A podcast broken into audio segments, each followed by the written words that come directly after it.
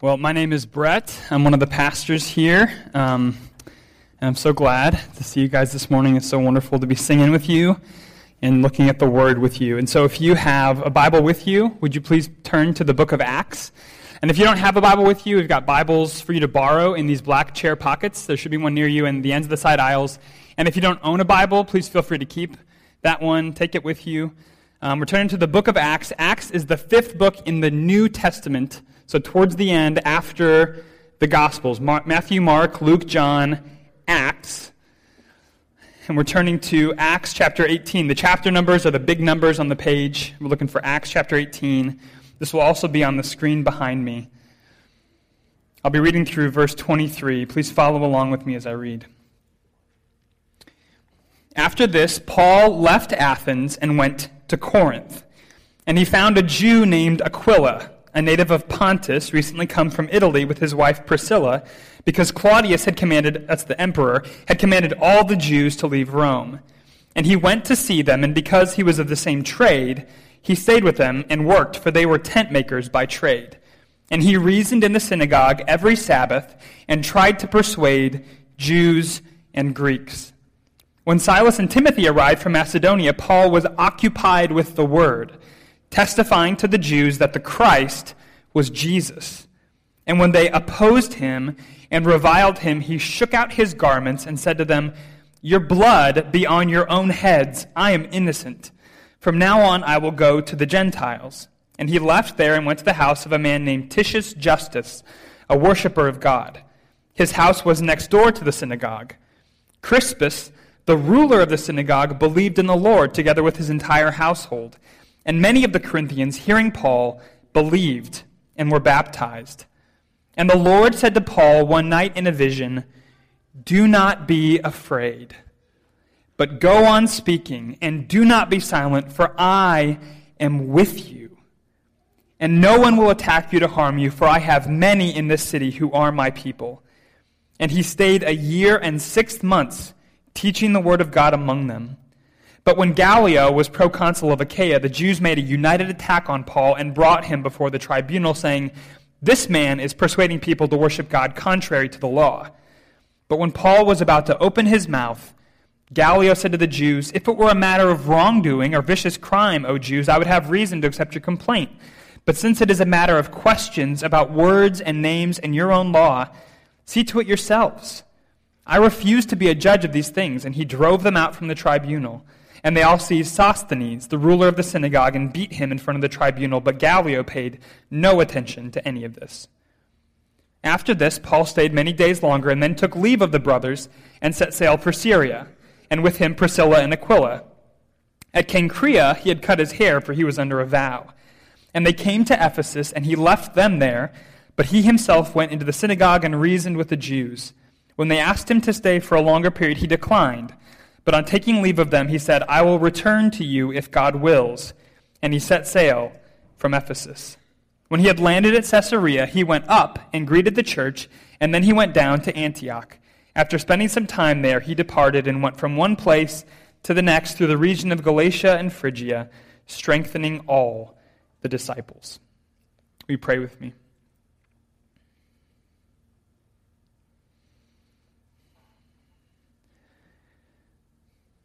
Our Father, we, we quiet our hearts, we quiet our thoughts.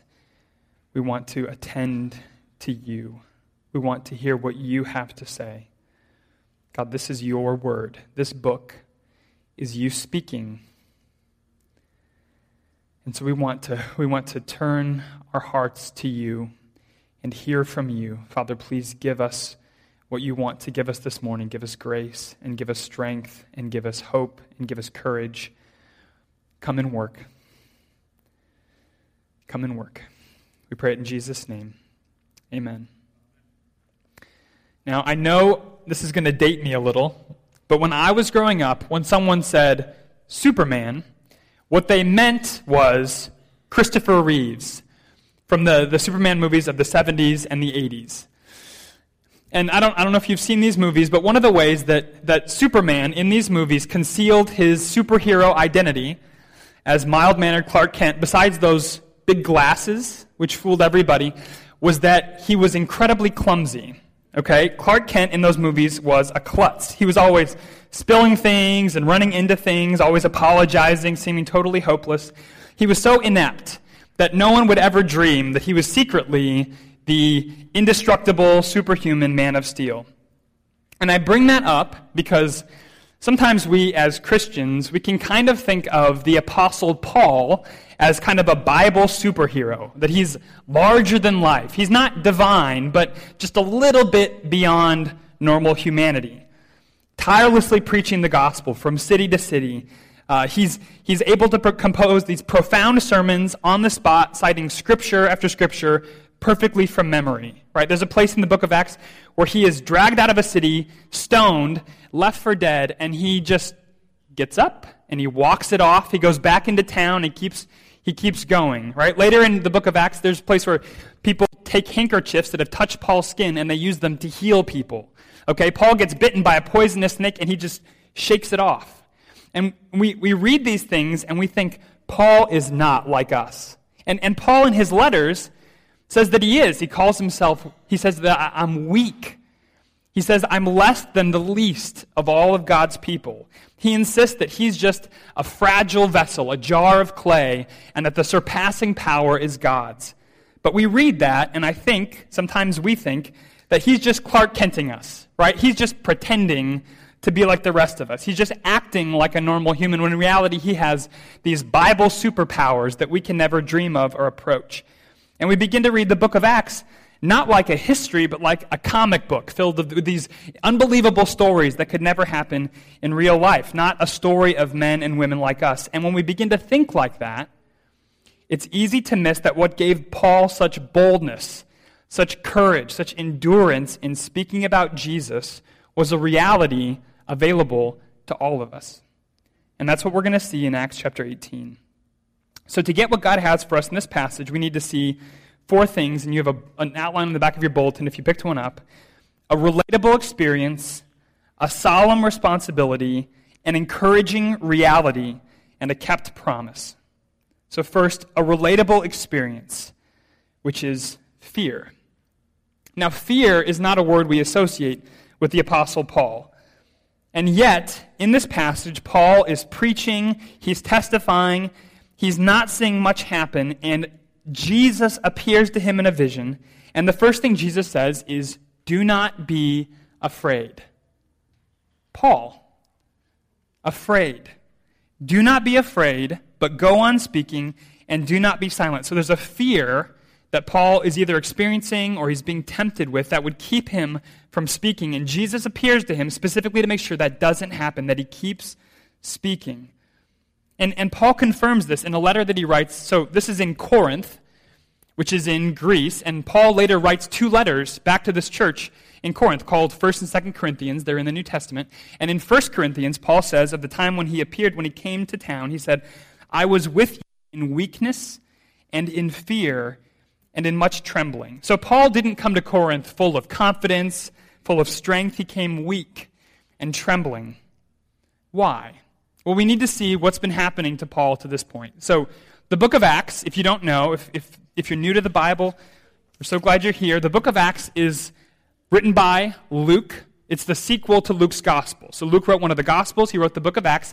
It's the sequel, and it's the story of how, after Jesus rose from the dead and ascended into heaven, how the good news about him spread through the whole world. How he, how he chose men and women to go about in the Roman Empire speaking about Jesus, about about his death, how he died for our sins, how he rose from the dead, victorious over death, how he, he forgives everyone who trusts in him. And this word goes out to all the ends of the earth. And, and one of the main preachers of it is the Apostle Paul, who'd been an opponent of Christianity. And then Jesus met him, he changed him profoundly, and now Paul was going everywhere, just courageously and tirelessly preaching about Jesus. And what's leading up to this passage is that Paul has been in a city called Philippi. And he was in Philippi with his friend Silas, and in Philippi, Paul and Silas got beaten and thrown in jail. And so once they got out, they went to Thessalonica. And in Thessalonica, people started to respond to their preaching, and the Jews got jealous and ran Paul out of town, just drove him out. So he went to Berea. And in Berea, he was preaching, and, and they were starting to get some response. And so the Jews came from Thessalonica and they drove him out of Berea. So he had to just keep moving on. He went to Athens, and in Athens, nobody drove him out of town, but nobody really much cared what he had to say. And then he arrives in Corinth. And in Corinth, things are not going that well for him either, because he's come alone. Did you guys see in verse 5 when Silas and Timothy arrived from Macedonia? Paul had sent his traveling companions back to those churches he'd been run out of to make sure that the Christians there were doing okay. So he was by himself in, this, in Corinth, far from home, and he was out of money. So it seems like in a lot of places where Paul goes, he's financially, materially supported. He's able to preach full time. But he comes to Corinth, and this is what we see. Look, he, he meets up with Priscilla and Aquila, who were Jews that had just come to town themselves, verse 3. And because he was of the same trade, he stayed with them and worked for they were tent makers by trade. So Paul was he was he had no friends, he was out of cash, and so he was having to work making tents just to support himself. He was, you know, using leather or woven cloth, something he's making tents, selling them just to meet his own basic needs. And on top of that, he was alone, he was out of cash, and he wasn't seeing much response to the gospel. Look at verse 4. And he reasoned in the synagogue every Sabbath and tried, tried to persuade Jews and Greeks. And after Silas and Timothy arrived, he was occupied with the word, testifying to the Jews that the Christ was Jesus. And what was their response? Verse 6 They opposed and reviled him. So week after week, Paul was going into the synagogue and he was trying to persuade them. He was saying, I know that you are waiting for the Messiah, for the Christ. You're waiting for the King to come and rescue you, and he's come. The Christ is Jesus. Trust in him, turn to him and they wanted nothing to do with it. And so he said that he would go and preach to the Gentiles, and that's when things start to turn around for Paul. So, he, verse 7 he left there and went to the house of a man named Titius Justus, a worshiper of God. His house was next door to the synagogue. So he just went, he left the synagogue, went next door, stayed with this guy, and as a result of that, Crispus, the ruler of the synagogue, believed in the Lord together with his entire household. And many of the Corinthians, hearing Paul, believed and were baptized. And you might think at this point, he's been preaching and teaching, working hard. He must be so encouraged that things are starting to change for him. But what Paul remembers is that the point at which people begin to trust in Jesus is right about the point at which he gets run out of town. That's been his experience recently. And that might be why this is the moment when Jesus appears to him and tells him, Do not be afraid. Now, it can be hard for us, I think, reading the book of Acts to relate to Paul sometimes right? It's, it's hard to relate to this man like standing before a crowd, holding rocks in their hands, wanting to end his life, just boldly preaching about Jesus. That's, that's hard for us to relate to, I think. But can you relate to Paul here? Do you ever find yourself discouraged by the lack of response when you talk to people about Jesus? Do you ever find yourself afraid? You just you know you should speak and you just don't want to open your mouth. Right? Maybe Maybe you have a group of friends at work, you guys go out for lunch all the time, and whenever you're out at lunch and you're talking, and the conversation kind of turns to what's most important to you in life, what, what you believe about, about God and eternity, and, and you see the opportunity and you just clam up and you just let it go right by. Or maybe you know that your neighbor is a, a committed Muslim or Jehovah's Witness, they know that you're a Christian, but you just, you just kind of find a way of politely never talking about this massive area of life so important to both of you where you disagree so strongly, you just, you just let it go by. Or maybe you've tried for years to talk to your family about the gospel, and they've made it clear that just that kind of talk is not welcome. Just don't bring it up. We all have relationships where we know we ought to speak about Jesus. We have people that we love who don't know Jesus. They don't know his forgiveness, his new life, the new heart that he gives. And we know we ought to tell them, but we're afraid. Why? We're afraid because we can't control the outcome, right? We don't know what's going to happen after we speak. We don't know how they're going to respond. We don't know what they're going to do. We, we think, if I say something, am I going to lose this friendship? Is this going to affect my promotion track? At work? Are they going is this going to come around to bite me? Are they going to talk about this behind my back? Are they going to bring this back up to my face? We can't control what's going to happen, right? We're not in control of that. And so we fear. Not long ago, I was washing my car with my boys, who were four and two, um, and I was letting them hold the hose to rinse the soap off the car.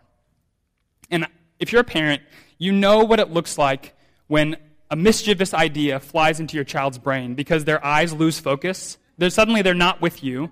They're looking off into the distance. This unconscious smile creeps on their face, and then they turn and they look right at you. And so I could see this happening to my child. I knew, I, I knew, I just knew that he was about to turn the hose on me. And so, so I did what any one of you would do, which is that I lunged for the part of the hose closest to me, and I kinked it to cut off his ammo. Now, if you're a Christian, God intends for you to be a conduit of the gospel, okay? Like that hose. The gospel is not supposed to stop with you, it's supposed to travel through you to the people in your life. God is he is reconciling the world to himself. He wants more and more people to hear and to know. And fear of man, fear of how people will respond, it kinks the hose. It stops the gospel from getting through. And that's why Jesus says the second thing we need to see, which is a solemn responsibility go on speaking. Jesus doesn't just tell Paul not to be afraid, he tells him, do not be afraid, but go on speaking and do not be silent. And one of, the, one of the remarkable things about this passage is that as you read it, you would never guess that Paul was afraid.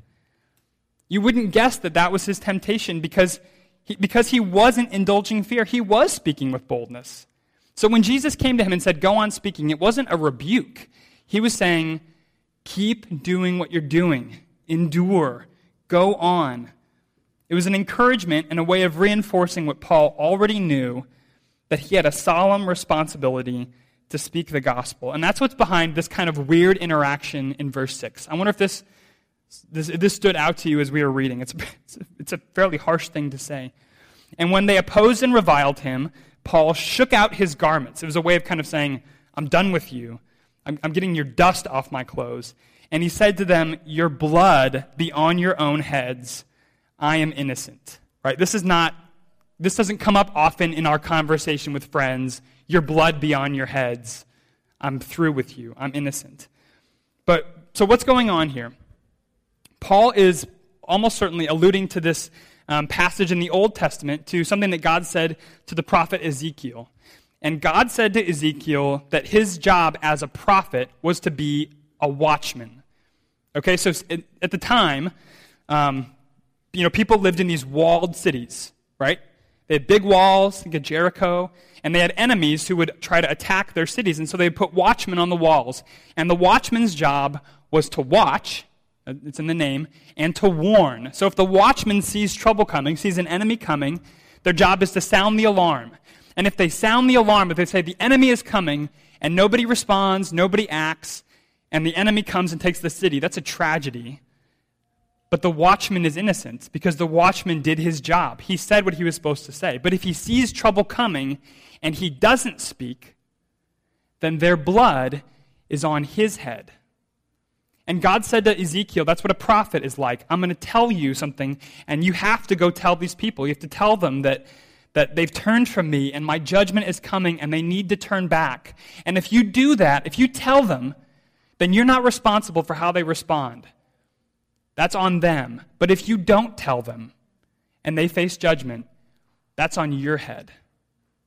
Okay? That's a sober thing to think. And, and Paul understands his responsibility the same way. He's saying, I've now told you who Jesus is. I've, I've tried to persuade you. I've reasoned with you. I've opened the Bible with you. I've tried to teach you about Jesus, and you won't hear it. This is no longer my responsibility. Your blood be on your own heads. I am innocent. If you reject Jesus, I've done all that I can. And this, this should sober us as we consider our responsibility, if you're a Christian, to the people around you who don't know Jesus. Now, we need to be clear. We don't, we don't all share Paul's call, right? Paul was, he was the apostle to the Gentiles. God set him apart, called him specifically, gave him, I mean, his life's work was preaching about Jesus all over the world. We don't share his call, but we are all part of the same mission this great commission that Jesus gave to the church to make disciples of all nations, that's for all of us. We've all inherited that mission. We're all responsible for making sure the gospel keeps moving forward. We share Paul's mission, and we share his message. So, this good news that so transformed Paul's life, that compelled him to preach about Jesus through stoning and shipwreck and betrayal and rejection, that good news is no less good for us, right? We were, if you're a Christian, before you knew Jesus, you, the Bible says that you were dead in sin, that you were cut off from God. You didn't know God, and you didn't know that you didn't know God. We were, we were helpless and alone. We were living for ourselves in rebellion against God. We had made ourselves God's enemies. And God, in his compassion, sent his Son, who, who deserves praise and honor and glory. And that Son came to the world and chose instead rejection and death on a cross. He died in our place because he loves us. So we could have new life, so we could be forgiven, so we could, we could know that we are God's children, that we will be with him forever. And God is reconciling the world to himself. He doesn't want it to stop here. God wants, he wants, it says, the Bible says that he's not willing that any should perish, but that all should come to eternal life. God wants to forgive. He wants to spread the good news about Jesus. And if, if we know this, if we know that forgiveness and new life and eternal joy only come through trusting Jesus, and we know that people can only trust in Jesus through hearing the good news about him, is it right to keep it to yourself because you're afraid of what will happen if you say it? This is a message that begs to be told, and we have a responsibility to speak it. Now, I need to say right there that I am right there with you, okay? I, I don't think it's a coincidence that I was preparing this sermon the week before I'm going to go on holiday to the States and be with a bunch of family and friends who don't know Jesus, right? This was, this was God talking to me this week about my responsibility. Because to, to be honest with you, it is easier for me to do this from here. And I can think, well, because I, because I talk about Jesus from a pulpit, that that sort of lets me off the hook from talking about Jesus over coffee and in the car and over the fence. This, to me, is a lot less scary than that. But in the face of fear, Paul was helped to speak with boldness and endurance because he knew his responsibility to speak. So, are you taking? I'm not saying you have to go out of here and find the first stranger you see and grab them by the shirt and talk to them about judgment. I'm saying, are you taking the responsibility, or the, the opportunities that come in the course of life with the people you know and love and live with? Where are you stuck? Maybe for you, the, the, the next step is just to be a little less self conscious about seeing, seeming religious, right? Maybe just censor yourself a little bit less. So when you're talking about, you know, where you were the night before, instead of saying, just saying, which would be true, I was out with friends, say, I was out with friends from church. That's true. That costs you nothing to say, and it just broaches the subject. Instead of saying, I'm going to go read on my lunch break, say, I'm going to go read the Bible on my lunch break. And just, just start getting comfortable being yourself around the people you work with, around your friends. Maybe for you, the next step is to begin asking good questions of your friends about what's most important to them, what they believe, why they believe it. Not only does it show that you actually care about what's important to them, but they'll ask you in return, and you get to share the hope that you have in Jesus. Maybe for you, the next step is maybe you've been able to talk about Jesus to people, but you've just sort of, it's been kind of an FYI. You've never told people that there's a response, that the good news about Jesus requires that people should turn and trust in Jesus. And so maybe what, what, where you need courage is to, to press for a response, to say, what are you going to do about this good news about Jesus? Where does fear have you stuck? What's one next step? Can, I, I want you to feel free. You can tune me out for the next 20 seconds and, and make a note in your bulletin if there's something that you know that God is calling you to do. So, remembering our responsibility to speak helps us with fear, but something else helps us even more, and that's why we need to see the third thing in this passage an encouraging reality the presence of Jesus. And when I say encouraging, I mean that very literally. It will put courage in you. Look at what Jesus says again in the vision when he appeared to Paul. He says, Do not be afraid, but go on speaking and do not be silent, for I am with you. The reason Paul doesn't need to be afraid the reason he can go on speaking is because Jesus is with him. Now, Jesus had been with him all along, right? Jesus said to his followers at the end of the Gospel of Matthew when he was ascending into heaven, he said, Behold, I am with you always to the end of the age. Jesus is present with us wherever we go by his Spirit. But Jesus doesn't just want, uh, he doesn't just want to be with us, he wants us to know that he is with us. So, um, some of you, some of you parents can relate to this. One of our sons had a season in which he was regularly waking up in the middle of the night, just out of his mind, terrified. He would wake up and he would, he would be screaming and thrashing, totally inconsolable. And from the moment that I got into his bedroom, in an objective sense, he was safe. I wasn't going to let anything happen to him. He was going to be just fine. But I didn't just want to be with him, I wanted him to know that I was with him. I wanted him to know that I was there, that I wouldn't let anything happen to him, that he was safe, that it was just a dream. I wanted him to know that I would take care of him. And I think if you'd, if you'd ask Paul in Corinth, if you'd ask him, Is Jesus with you? he would have said, Yeah. Jesus promised to be with me. I Trust that he is. I see that he's with me. I came here knowing nobody, and immediately I met Aquila and Priscilla, and now they're dear friends and coworkers in the gospel. I, that's Jesus at work. Um, Jesus connected me with this guy Titius, and I went to his house. And then, because I was staying there, the synagogue ruler next door trusted in Jesus. All these people are trusting in Jesus. Yes, Jesus is with me. I, I, I trust that Jesus is with me. But look at the tenderness of Jesus. He came to Paul in a vision so that Paul would know deeply and vividly that his Savior is with him. And if you're a Christian, he wants you to know it too. Jesus, I mean, just remember, Jesus suffered the wrath of God on the cross. He was cut off from God on the cross so that we could know that nothing can ever separate us from the love of God in Christ. He's with us. And He wants us to know He's with us because His presence is the source of our courage. Uh, a missionary in the Middle East, Max Stiles, says, and he's exactly right boldness is not the lack of fear, it is faith in something bigger than our fears so that we appear fearless. So, courage isn't fearlessness. Right? I tell my boys all the time it, you can be brave and scared at the same time. But being brave means choosing to do the right thing even though you're scared. It's not fearlessness. It appears fearless because what we trust is so much more real to us than what we fear. And it's what happened for Paul. I mean, look at what Jesus' presence meant for Paul. For I am with you, and no one will attack you to harm you, for I have many in the city who are my people.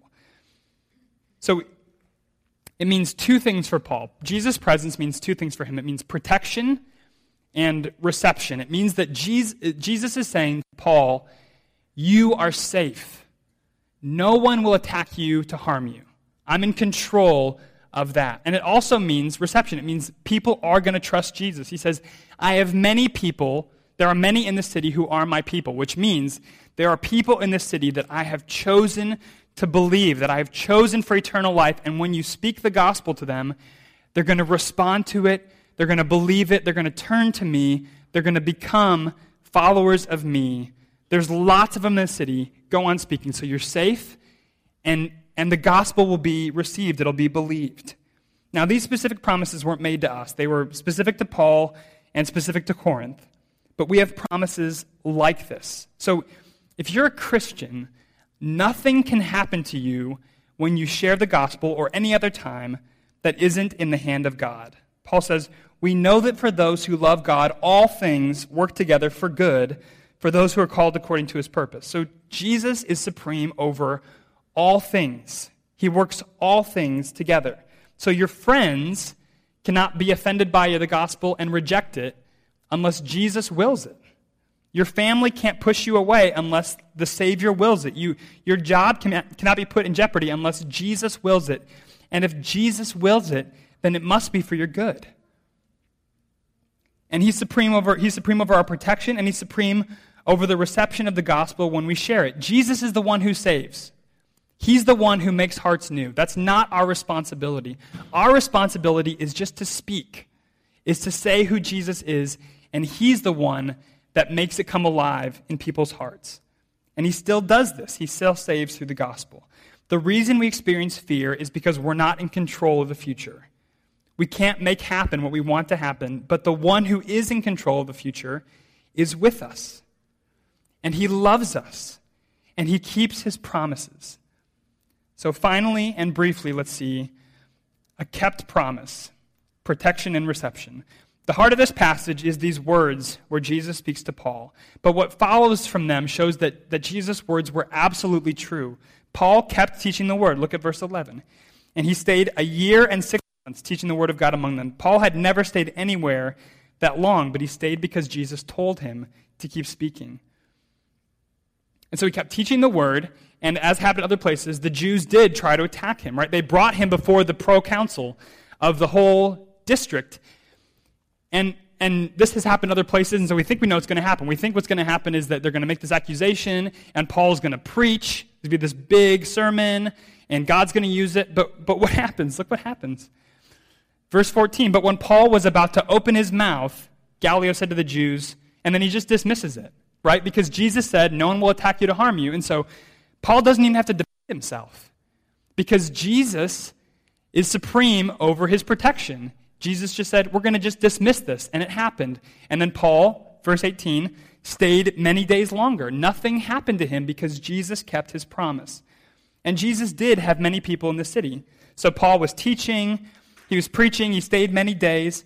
And in verse 18, it says that he took leave of the brothers, the brothers and the sisters. He took leave when Paul left. There was a church in Corinth. There had not been a church before, but when Paul left, Enough people had trusted in Jesus that there was a community there, loving Jesus, worshiping him, speaking about him.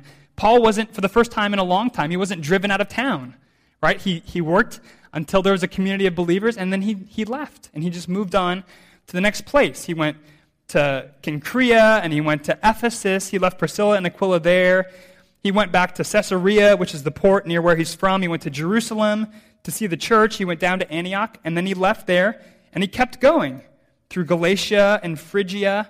So the great result is that, you know, there was this moment when Paul was tempted to be afraid. He didn't want to speak. Jesus was with him. He gave him courage. He kept speaking, and the gospel kept advancing through the Roman Empire, across continents, across oceans, through history, until it came to you, until it came to me, until it came to us this morning. Listen, the presence of Jesus frees us from fear to keep speaking about Jesus. That's what God is showing us in Acts chapter 18. The secret of Paul's endurance, his, his courage in the face of opposition, it wasn't a superpower. It was a sovereign Savior. It was Jesus with him. Paul was weak. He was tempted to be afraid, but Christ's power was perfected in his weakness. So here's the danger the danger is that you will have an opportunity to speak, and you'll look inside yourself and ask the question Am I strong enough for this? Can I, can I be brave enough to say what I need to say? What happens if they ask a question I don't understand? What happens? What happens? I, I, don't, I don't know that I'm strong enough to deal with what's going to happen if I open my mouth. And, and the danger is that you look inside yourself for strength when that's not where the strength ever comes from. The strength comes from Jesus being with you. He can give you the boldness to speak. He can give you the wisdom to answer. He can give you the courage. It comes from Him, not from inside you. He's strong enough to use whatever happens when you share the gospel for your good. And He's strong enough to save someone you think in a million years would never trust Him. So the presence of Jesus frees us from fear to be bold, not fearless. Not that we're fearless, but that we're not stopped by fear from speaking. So, where do you need that kind of help? Where are you stuck in speaking? Who in your life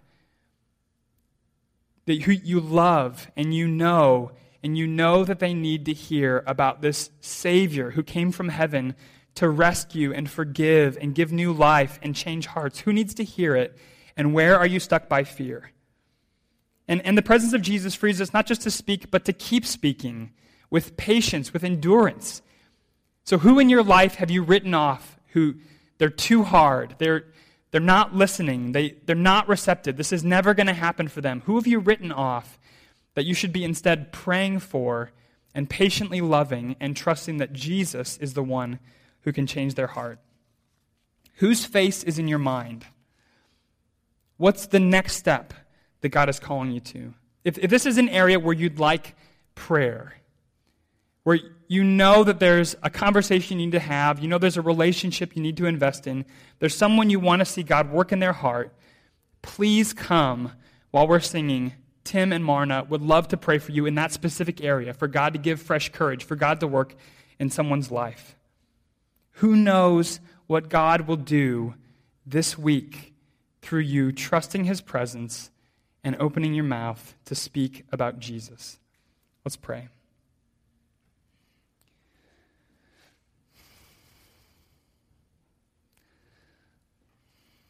Our Father, this is a weighty, this is a weighty thing. We want to speak about Jesus, not in a way that is angry and judgmental and self righteous, but full of love and humility and compassion, knowing that life is found in Him and that He offers it freely. We want people in our lives to experience the life that comes in Christ.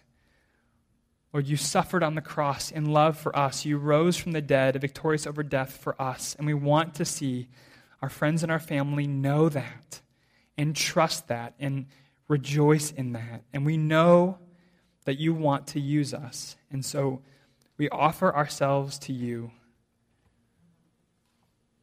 It's scary, it's uncomfortable, but we offer ourselves to you. Would you? Would you use us? Would you be with us? Thank you that you're with us. Be with us and use us to speak about Jesus to people who need to hear about him. pray these things in Jesus' name. Amen.